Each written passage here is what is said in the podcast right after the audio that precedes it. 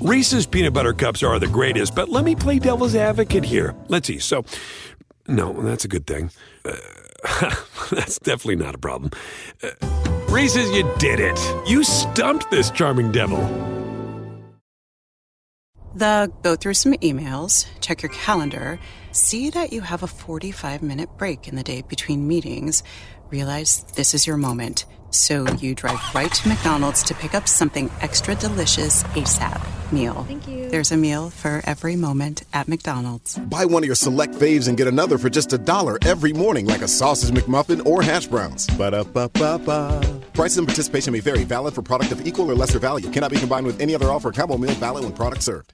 Tonight, it's the biggest night of the year for podcast fans. Our 2021 iHeartRadio Podcast Awards. These are really some of the best and brightest and smartest and most compelling minds in the country. Celebrate the podcasts we've leaned on for laughs, headlines, stories to get our adrenaline pumping, and voices to comfort us. This is a huge honor. We did it! Thank you to my listeners, because without them, this wouldn't happen. Don't miss our 2021 iHeartRadio Podcast Awards. Watch on iHeartRadio's YouTube and Facebook and listen on our iHeartRadio app tonight at 9 p.m.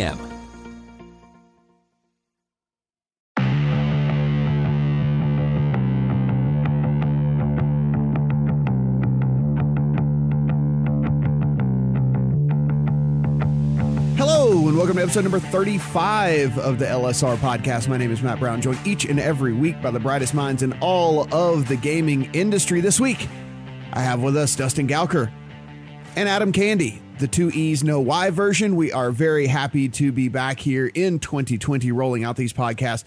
Each and every week, we are no shortage of news that continues to roll out here in the gambling industry. We'll talk a couple of state news here. We'll talk some numbers as we always do. Some big stuff happening in Vegas. Could that lead to lead to bigger things? We will question that as well, and we will continue to uh, talk about this thing going on over with uh, DraftKings and DFS. We, me and Adam talked about a little bit last week, and see if there's anything further to talk about there. As always, guys, we are on all of the ways that you get your podcast. So please go in, subscribe, rate, and review. Five stars are certainly appreciated. You can find us on Twitter at LSP Report. All right, guys, let's kick things off here. Uh, Dustin, let's talk about what's going on over in Kentucky. We have some good news coming out of the Bluegrass State. Yeah, I guess we won't sit here and say Kentucky is a stone cold lock to pass sports betting legislation this year, but very good signs out of there. Legislation's already moving. Just this week, uh, the new new governor uh, gave his State of the State address and said he was behind sports betting legislation. He said uh, a commitment to the future also requires a rec- recreate the new revenue to meet the growing needs of our state. And right now, we are watching more than 500 million in gaming revenue go across the border to states like Indiana, Ohio, and Illinois. It's time to stop that flow to use that money for our needs. And uh, Rep, uh, Representative Adam Koenig has filed a sports betting bill. I fully support it, and we should pass it. So if you're if you're handicapping whether Kentucky's going to do something, that seems like a pretty good uh, stamp of approval from the governor. Um, we'll stop short of saying it's a done deal, but very good sign for sure. Adam, when we take a look at that statement right there, I mean, he brings up something that we've talked about several times on this podcast is we've said over and over again that a lot of these states, hey, why aren't you looking at the numbers? Why aren't you looking at what the other states are doing? And why aren't you really beating the drum more that, hey, we are letting all of these people go across the border and spend their hard earned dollars in states that is not our state and the money is leaving us? Why do we not do this for ourselves? And to have the governor come out and say this, I think is a pretty powerful statement, as Dustin said. It is a powerful statement. Keep in mind also that the governor was in the administration prior and was a proponent of sports betting at that time as well. So this is sort of making good on, I wouldn't say a campaign promise, but at least some campaign rhetoric that we had heard from Governor Beshear. So good on Kentucky for that. And, and to your point, Matt, beyond letting it go to other states, uh, you're letting it go into the illegal market. You're letting people continue to wager offshore when you know that the activity is happening in your state and, frankly, every state. And you have the ability to bring in a legal market that can capture that and help plug some holes in the state budget. That seems like a much more prudent course of action.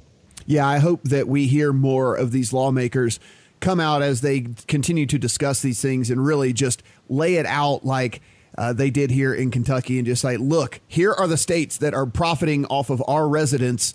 So let's not let this happen. Let's do this. Let's make this happen, guys. And I think that that is certainly a pretty powerful statement, no doubt about it. Adam, one of the things that is pretty powerful is uh, that a person has the power to veto things. You and I were talking about what could go on in Maine last week on the podcast. And boy, did we have something go on in Maine. Yeah, something I think is the exact correct word. I think you have accurately described what happened in Maine. That uh, that was something. Um, in short, Governor Janet Mills ultimately vetoed a bill that would have legalized sports betting in Maine. Keep in mind that bill passed in 2019, but some procedural rules in the legislature gave the governor until the start of the next legislative session this year to make a decision. Now, she could have chosen to just let it go and become law without her signature, but Mills vetoed it and issued a fairly detailed letter explaining why she didn't want to legalize sports betting. And, frankly, had she just left it at the first four or five paragraphs, I think everybody could have lived with the idea that she says that uh, she does not think that it's the right bill to keep this, uh, to bring this into the light. But then she kind of took it off to a bizarre area where she said while legalized sports gambling may attract some revenue to the state coffers, the same economic premise in theory would justify legalizing all forms of gambling, betting on the weather, spelling bees, and school board elections, for instance. Look, there are legitimate reasons, and anyone, I think, can respect those who have arguments that go against legalizing sports betting. That's the idea of healthy debate.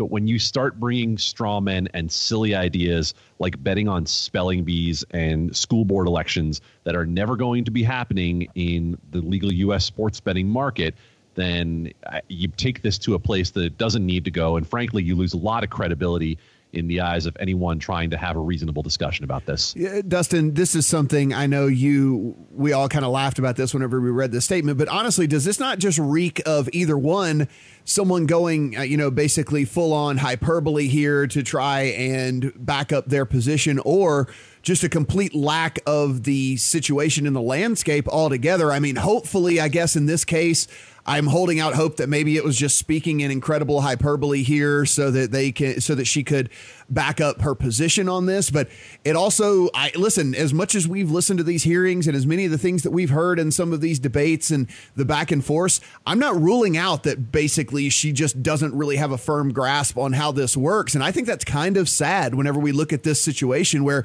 you would come out and veto something and and not like take the time to look and see that obviously there are safeguards against betting on things like that. Your state has a an opportunity to make what is legal and what isn't. We, you know, we see state to state there are various different uh, laws that go into each state. Obviously, over in New Jersey, you can't bet on the teams that actually reside in New Jersey. There are different things that are going on in the various other states around here. So I don't know. I mean, where do you where do you kind of land on this with what her level of understanding is to how this all works?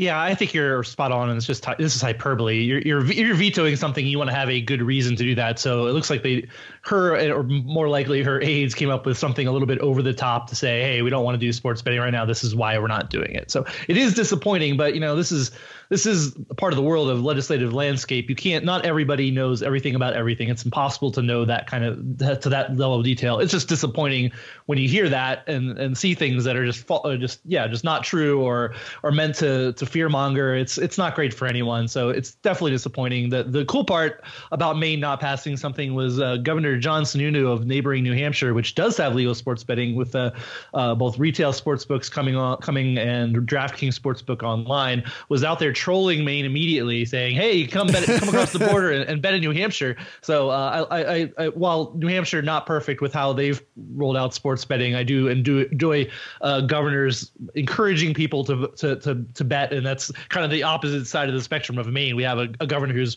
fully supportive, who's trying to get people to to adapt the uh, adopt the uh, online model in sports betting, and, and that's that's refreshing to see at least. I did see that Maine was considering revisiting this at some point this week. Adam, had you seen where basically the legislature was going to bring this back up? And apparently, uh, I, I, guess the, the last thing I saw was they didn't think that it would necessarily change anything, but they at least wanted to talk about it yet again. The legislature did include this as one of two bills on its calendar for potential override. That discussion was actually supposed to come up today, but in a very Maine twist, the snow is so strong in the Northeast that they had to cancel the session today. So the next time that this could potentially appear on the calendar would be Tuesday. We will certainly keep you guys updated next week. I, I, also like to do my geography quiz. I, I set the number of cities that that Matt can name in Maine at two and a half. Bangor, Bangor, that is, Maine. That is, that is correct. There is Bangor, Maine, and there is also a city in Maine that is a city in another state, I'm pretty sure. So uh, there's that as well. So let's go ahead and uh, we'll go with we'll go with those. There is there's Bangor and there's uh yeah, there's Portland, think, buddy. I think, I think There's Portland. That's, That's where I was going. For. Yep, yep, Portland. There we go. That's what I was. That's what I was going with. Never been to Maine, actually. Never been. Uh, never been to Maine, New Hampshire, or Vermont. I've never been in that area. I hear it is quite lovely. I would like to visit it sometime. Pro- probably not in any of the cold weather months, especially if we are getting sessions canceled because snow is so heavy. Can't you can't you don't want to go swimming in the Maine water either. Very cold. So that's a, good. See, this is good insider information. I will take that with me whenever I do my uh, extreme Northeast tour sometime later here in 2020. All right, Dustin, let's talk about uh, New York. We talk about New York pretty much every single podcast in and listen for for good reason, right? I mean, this is the state here that we have talked about that could be the key to really, really blowing things open here and seeing what the potential of legalized sports betting could really, uh, you know, could really reach. And Right now, we are just continuing to beat our head against the wall because they are letting those mobile dollars continue to leave the state, and you can only do it in upstate in person. So, where do we sit with New York? Because I know there's always at least some form of optimism.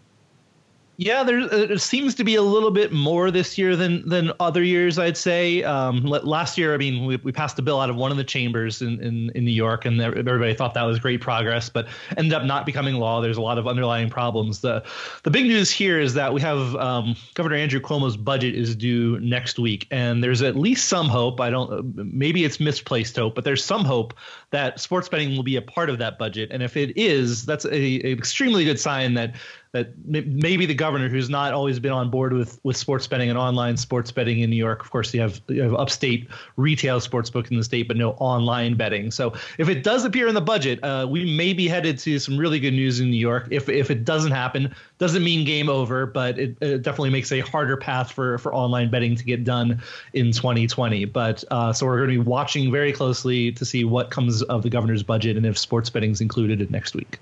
We will try and uh, definitely, actually, we will not try. We will definitely keep you updated on that as well. And of course, as all of these stories that we talk about, you can find the full written breakdowns of all of them over at legalsportsreport.com. So be sure and head over there. New York being one of the states that we will continually kind of you know talk about here anytime news comes up because it really is such a massive and we will talk about the the New, Jer- New Jersey numbers in just a second just to give you an idea of just how massive a state New York could be in this whole you know sports betting landscape but talking of numbers here Adam before we get to Jersey let's go ahead and kick things off with Pennsylvania here. We were talking about and trying to start to speculate on when we would start to see some of these massive numbers uh, come out of Pennsylvania. And listen, slowly but surely, we're starting to get there.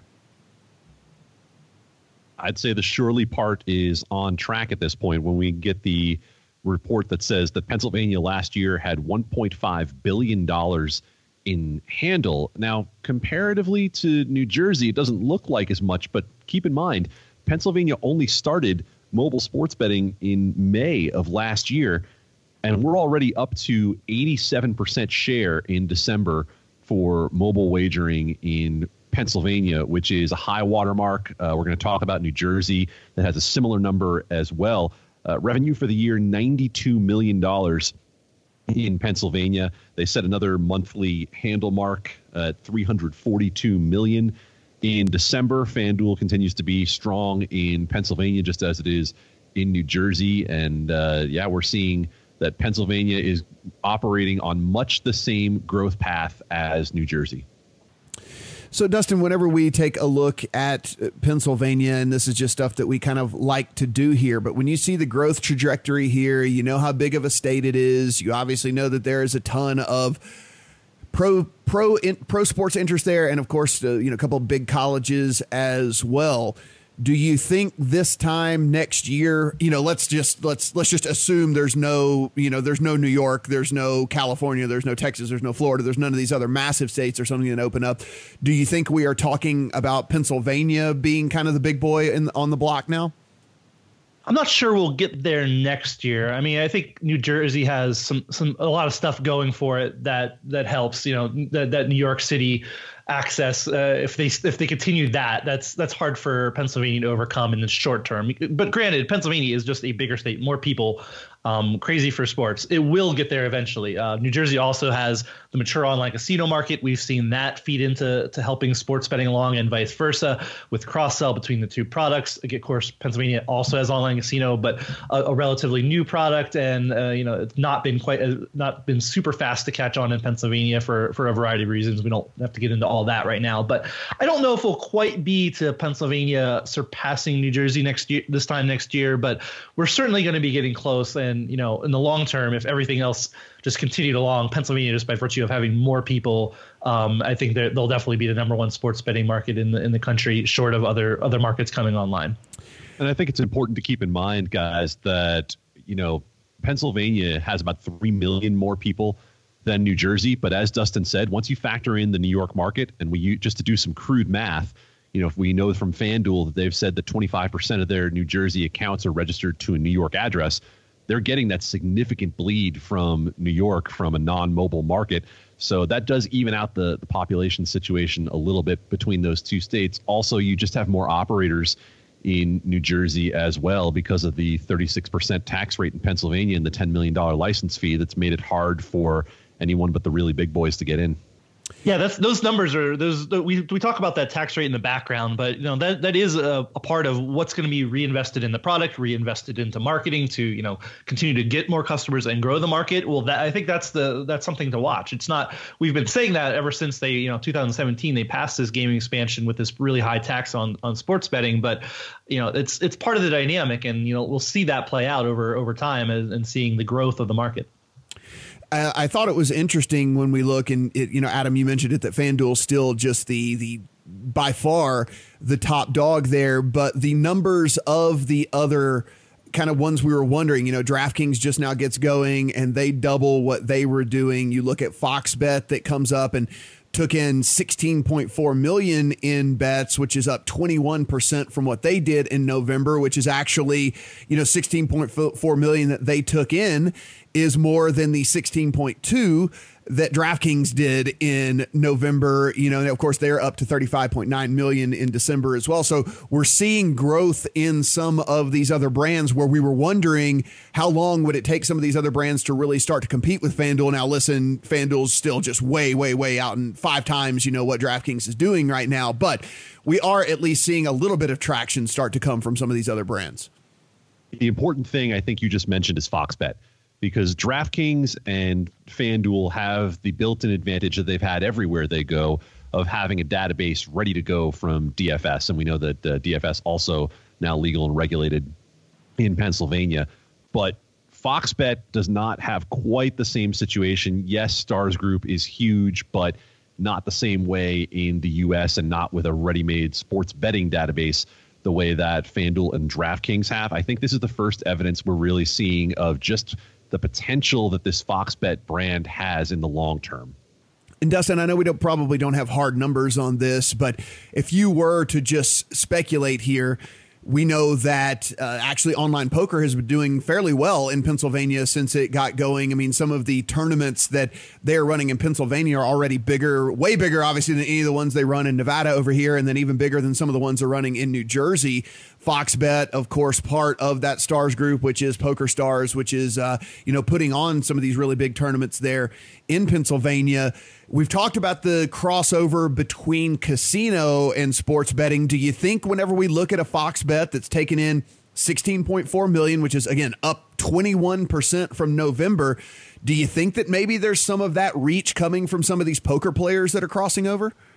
Yeah, I mean, poker and sports. Uh, yeah, we could just because there hasn't been as much talk about poker, online poker. It's certainly those those verticals cross over too. The, if you're a poker player, you like to bet on sports. You probably like to gamble on other things too.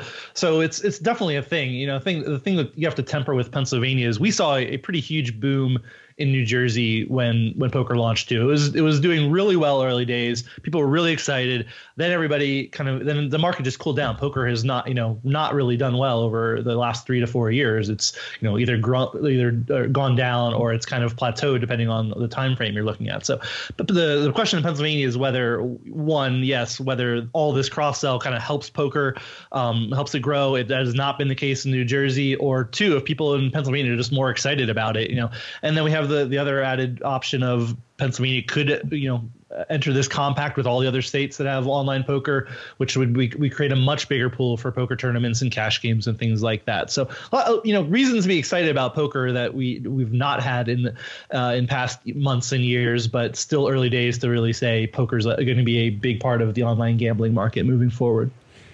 Adam, we were talking about New Jersey. We were talking about these numbers and where they are getting all of this money from. And all we know is that it is a lot of money, and a lot of that money is not coming necessarily from people handing it over the counter to another human being.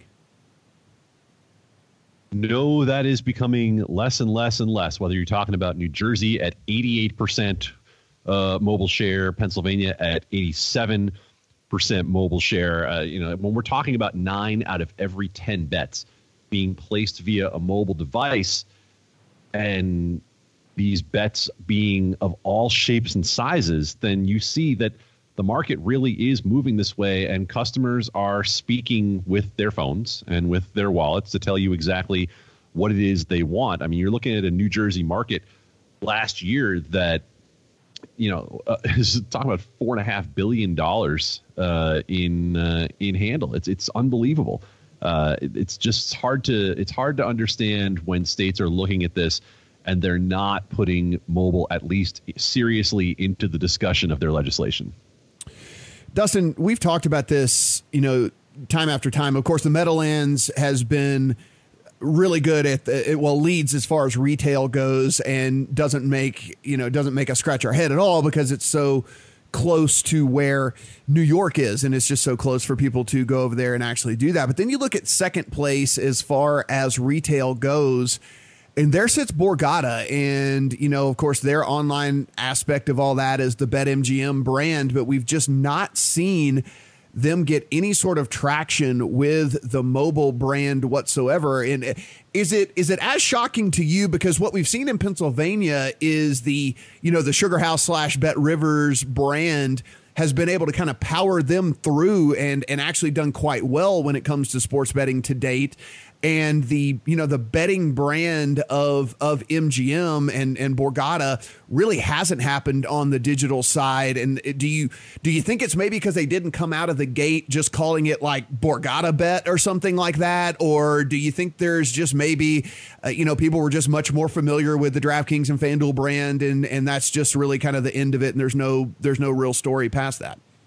I mean, right now it's you, the the story is those companies that are, are more mobile first or an online first, FanDuel, DraftKings, and even even uh, slash Rivers Casinos. They have they have their own uh, arm of the business that's just it, that's dedicated to interactive and they're not it's not a third party and um, MGM's getting there they have this this partnership with GVC that's uh, that's uh, Roar Digital that they've they've just recently really started to push they have a new product uh, in in New Jersey. They will have one. They'll roll the same product out in Indiana. It will also, yeah, it sounds like you're also going to get it in Nevada in not to not too distant future. So, you know, I think part of it is just is that they're they're think start they're they're definitely behind on thinking digitally, even though they've had online casino in New Jersey for a while. Um, the, the the sports betting piece of it was I think they just thought, oh, we'll open the doors, people will come. That has not been the case at, at all. Uh, you know, I think what we've also learned and seen is that uh, you know the the, the casino databases that these massive companies have, not as valuable as as the sports databases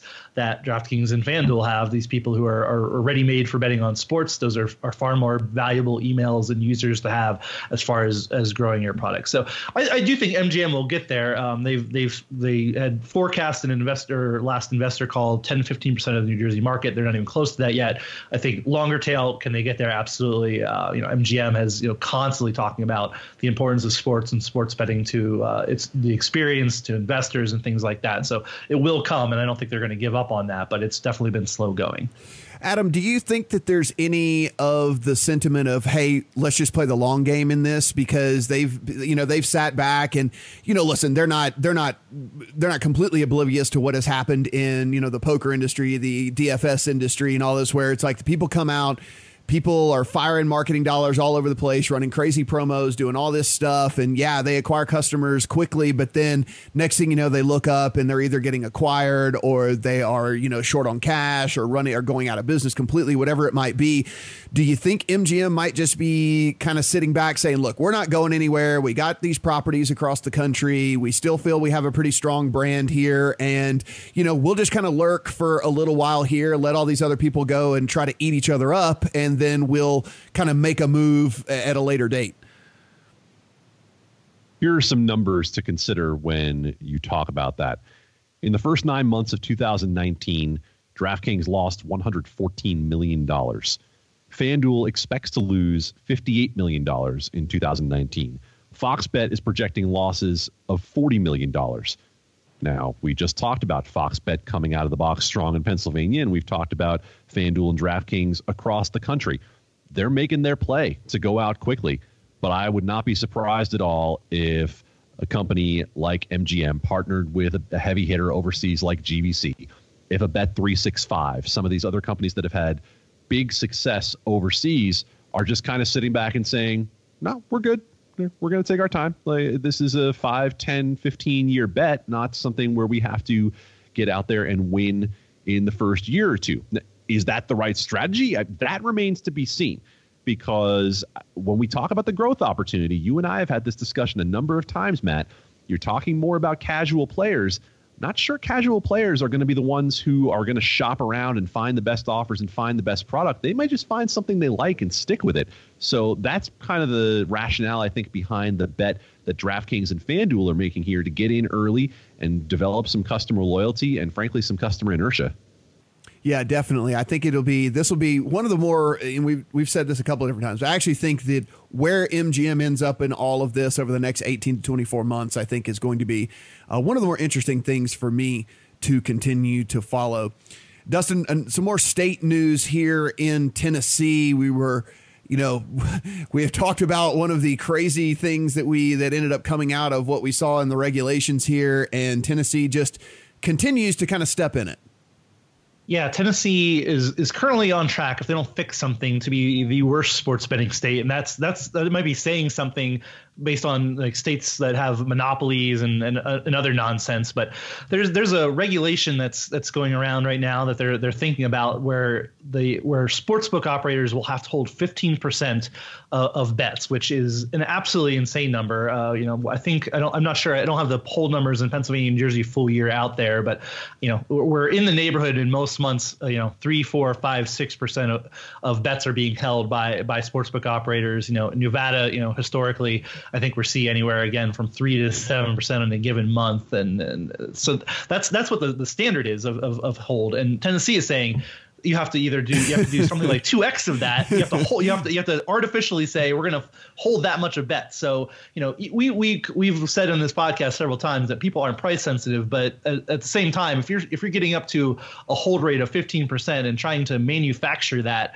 i think people will wise up to that pretty quickly. Like uh, i'm not getting very much of my bets back when i when i bet right. on this stuff. So it's uh, for, to me it's it would be a huge mistake. Um, certainly this is the would be the least competitive product with the offshore market that we've seen anywhere in the United States. And we're, we're hoping cooler heads prevail in Tennessee. They're looking at the regulations now. They're, they'll be making final decisions on it looks like next month, and and hopefully they'll get rid of this kind of insane rule. Yeah, I think that they've got a lot to kind of work on there for sure. And as you mentioned, and and uh, you know, I think we're all three of the same mindset here when it comes to this. That I don't think a lot of casual bettors are going to be incredibly price sensitive, but at the same time if something is just completely egregious, then it's certainly going to throw up a red flag. And honestly, let's be honest, we've seen this time and time again.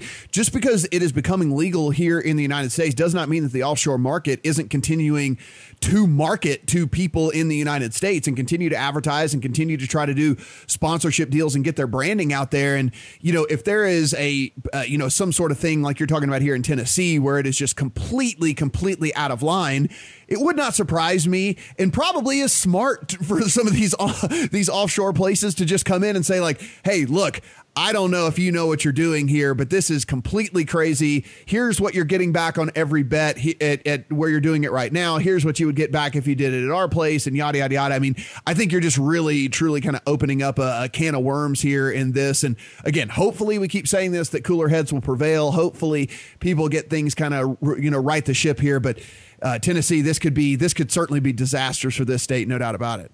Yeah, what, what what's the line look like if you're trying to hold 15%? Are we talking like I don't know, like minus 140? I don't know like what's the what's the number that you're trying to yeah, I know. I mean, it's li- yeah, it literally would have to be somewhere in like the everything would be like 30, 35, 40. I mean, like it's just artificial inflated craziness and you know, next thing you know, people are going to be getting the the offshore books pinging their pinging their Facebook and and whatever, yeah. you know, uh, Twitter and and Instagram accounts and they're going to be running ads and they're going to be targeting those people and look, you know, look, probably rightfully so. I mean, at the end of the day, they would they they probably will be able to get some of those customers if things just get egregious. But hopefully, hopefully, they will get things you know in order there in Tennessee.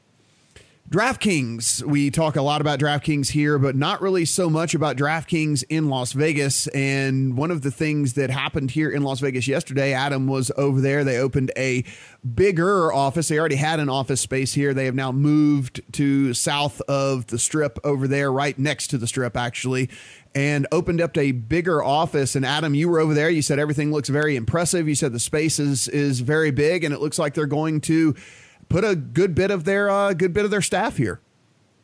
Planning on up to 300 employees in Las Vegas, which would be second only to its Boston headquarters. And honestly, this office looks a lot like the Boston headquarters, the uh, sort of open office concept here. But you know, uh, I was there in part to see the office, and I wasn't there in part to see if an office in Las Vegas meant that the DraftKings Sportsbook app and or retail presence would be coming to Nevada anytime soon. And we got a bunch of answers that suggest that it's not going to happen anytime soon. Co founder Matt Kalish was there, and he said that opening in Nevada is a lower priority for DraftKings because of the in person sign-up requirement and because DraftKings does not have a retail presence that would allow people to show up and sign up. Now, the natural question that came out of that was last year in February we had a partnership announced between Caesars and DraftKings for online sports betting. That never materialized in terms of retail sports betting, which of course you would have to have some form of retail presence in order for people to come sign up for an account in Nevada. That is a state requirement that you have to show up and fill out paperwork in person and fund your account in person in Nevada. And Matt Kalish compared it directly to New Jersey and said, where in New Jersey you essentially download the app and go. So when it comes to Nevada, I would not expect to see anything coming up anytime soon because we've seen with that Caesars situation. Now Caesars merges with Eldorado. Eldorado has a 20% stake in William Hill. Everything we hear is that William Hill is going to be taking over a lot of spots for Eldorado. That could include the Caesars Sportsbook. So I would not expect this situation to solve itself anytime soon. Yeah, it's pretty interesting. Uh, you know, Dustin, whenever we try to look and say, where does DraftKings fit in in Vegas? I mean, there's just very few independent books anymore as far as who they might could possibly partner with. I mean, there's there's the Wynn, there's the Golden Nugget, the South Point is is still independent, but they do quite well on their own with what they're doing. The Westgate is independent, but they do quite well on their own with kind of what they're doing. And then you really look around town. I mean, technically, I suppose the Venetian could, eh, you know, a contract could run out that they have with. They're currently CG. Obviously, we've talked about on the podcast that, that William Hill recently bought CG. So maybe you could get in at, you know, at the Venetian. Maybe you could get in, you know, with one of these other properties that are CG properties if they don't want to get into bed with William Hill. But uh, it's just it's very interesting to see where there might be an opening for DraftKings in in the first place. Yeah, I mean, you don't, you don't have to be operating in Nevada to have a, you know, this is the gambling hub of, of the United States and the world. It's like you don't you don't have to operate there. It's I mean, they wanted a Western, probably wanted, wanted a Western base of operations. They get that now as well with a easy access to the rest of the West. So I I, I don't I don't read this as you, they absolutely have to have a sports book or this is a sign of this is definitely happening. They, do they want to be in? Absolutely. They used to have, as you know, uh, you know, Vegas events for the DFS, uh, and those did mm-hmm. very well and then brought some brought some eyeballs to, to everything they're doing doing. They'd like to be in Nevada, but the, yeah, like I said, the, the, the paths to that are, are, are slim to to almost none, perhaps. All right, moving on here and keeping with DraftKings, Dustin, not a ton to actually, this is a non update update here. Adam and I kind of laid out what was going on with the DraftKings and the Bachelor couple on the DFS side of things. And it seems as if this is a, a non update update here. Yeah, uh, no decision in that case involving a, uh, a husband and wife. Uh, wife famously on The Bachelor, um, won the DraftKings Million Dollar Contest a couple weekends ago. Has, they have not been paid as of the recording of this podcast, and no decision from DraftKings, no real update. So people, like, it's definitely becoming maybe not a head scratcher, but I think people just thought there'd be a decision a little bit more quickly than this. Obviously, there's, you know, DraftKings has larger, bigger fish to fry. They want to make sure they get this right. But, you know, from my perspective, you know, there's going to be, you know, depending on how this goes down, there's going to be lawsuits. There's going to be some regulators involved. We have 20 laws around the around the country that deal with DFS. That many of them deal with collusion and things like that. So, I, you know, whatever DraftKings decide, I kind of doubt that's the end of all of this, and we're going to see probably some more action legally and regulatory wise in the in the United States. Yeah, I um, Adam, just my my my guess here, and this is comes from absolutely nowhere. My guess in all this is some way, shape, or form they will find some way to not pay the bachelor couple at least formally, at least out in front of everybody. They move everybody up in the contest. The guy who got second wins the million, and then everything you know trickles down from there and there's probably some sort of uh, probably some sort of kind of payoff NDA non-disclosure thing on the side, and uh, and then you just kind of look at the you know maybe maybe we never hear from this bachelor couple again when it comes to the DFS side of things. You and I had the discussion of does DraftKings want to fight this in real court or does DraftKings want to fight this in the court of public opinion? And I think there's a way for them to fight this in the court of public opinion and win because they're ahead there and ultimately just deal with this if a lawsuit comes as settlement that costs them less to do this in the long term than it does to pay this out and lose financially and lose in uh, in that court of public opinion. So I, I think you're on track there. And finally, here, let's talk about this whole Houston Astros craziness that is going on. If you guys have not been following sports, then uh, if you're or if you're just so buried in football, you don't know what's going on on the baseball side of things. The Houston Astros came out and got caught in this gigantic sign stealing uh, scandal here that really was just unbelievable. I mean, using high definition cameras and then beating on trash cans to signal to the batters what was going on. Of course, people have dug in now and looked at their home road splits and stuff like that, and especially in the playoffs. And look, I understand you're going to hit better at home as it is anyway, and then certainly the Astros ballpark is is is made for hitters, but it's pretty pretty huge difference between things that were going on at home and on the road. And uh, what this has come down has cost a lot of people their jobs in all of this. And Dustin, I know you kind of just have a, a brief take on everything that goes on with this and just how MLB has tried to handle the sports gambling thing. Yeah, I mean it's it's natural for us. This is an integrity thing, and to compare it to to the betting aspect, right? Because baseball uh, former commissioner Bud Selig and uh, current commissioner Rob Manfred have, have, have, been on about integrity and how before before the legalization of it and the, the, the fall of the federal ban, this was betting was the worst thing for integrity. Manfred has con- constantly been saying sports betting is a threat to integrity if we if we're not involved in all of this. So you know this has unless there's something out there we don't know about, this has absolutely nothing nothing with sport to do with sports betting and is a far greater threat to integrity of the game than anything else. We, you know, we've now lost three managers with, uh, to to this cheating scandal, and uh, yeah, it's just hard for it's it's hard for me as I I listened to Major League Baseball lobbyists over the last year and a half say you have to include us because of integrity issues. And here's a huge huge thing that's going on in your sport. You've you've not, you didn't catch it until well after the fact, um, and then you know whether, whether you think the everything that they've done in the in the wake of it, the penalties and the,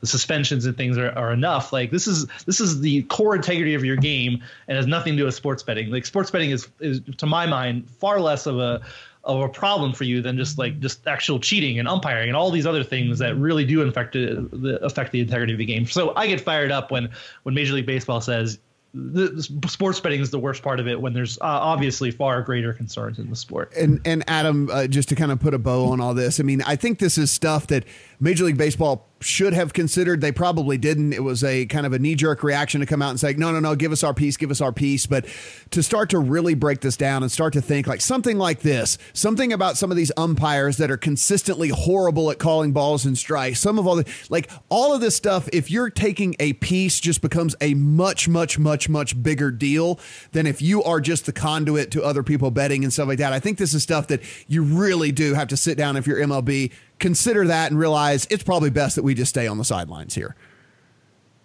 Major League Baseball's problem since 1919 has been about perception, right? Uh, when we talk about the Black Sox, it's as much about the stain that has stayed with the game for the better part of 100 years than it is about any actual cheating that might potentially go on. Umpires are not cheating.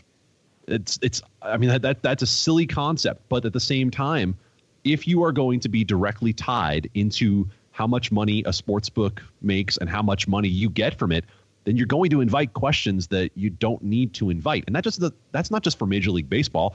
That's for the NBA and any other league that wants to talk about being paid out of the revenues of sports betting. And that doesn't mean just integrity fees. That means the official league data concept as well, because that goes back to the fact that they're charging essentially the same price they wanted to get out of the integrity fee when it comes to this. I, I would suggest everybody go and check out a piece that Joe Vardon from The Athletic published today about what happened in West Virginia when the leagues were trying to get their way right from the start there. And I think it goes to show that that knee jerk reaction that you mentioned was certainly how this all started.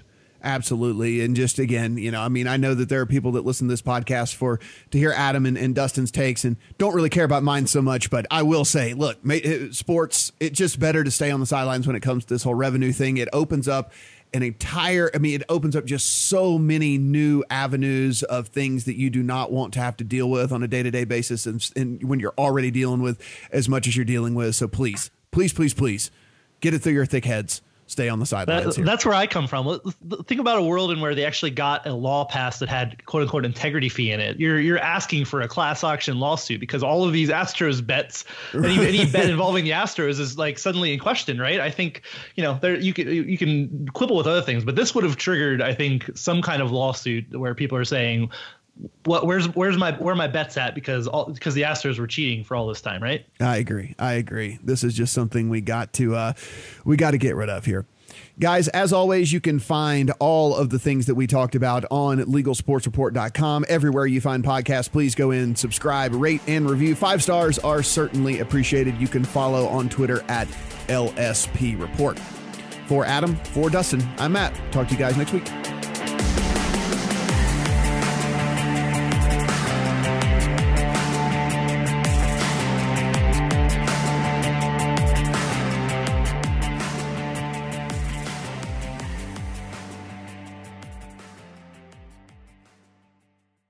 The go through some emails, check your calendar, See that you have a 45 minute break in the day between meetings.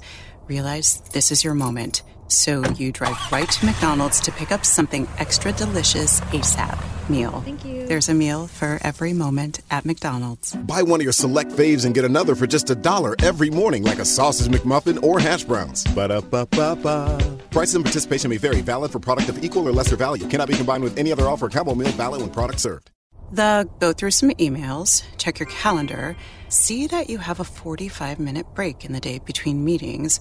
Realize this is your moment. So you drive right to McDonald's to pick up something extra delicious ASAP meal. Thank you. There's a meal for every moment at McDonald's. Buy one of your select faves and get another for just a dollar every morning, like a sausage McMuffin or hash browns. Ba da ba ba ba. Prices and participation may vary. Valid for product of equal or lesser value. Cannot be combined with any other offer. Combo meal valid when product served. Reese's peanut butter cups are the greatest, but let me play devil's advocate here. Let's see. So, no, that's a good thing. Uh, that's definitely not a problem. Uh, Reese's, you did it. You stumped this charming devil.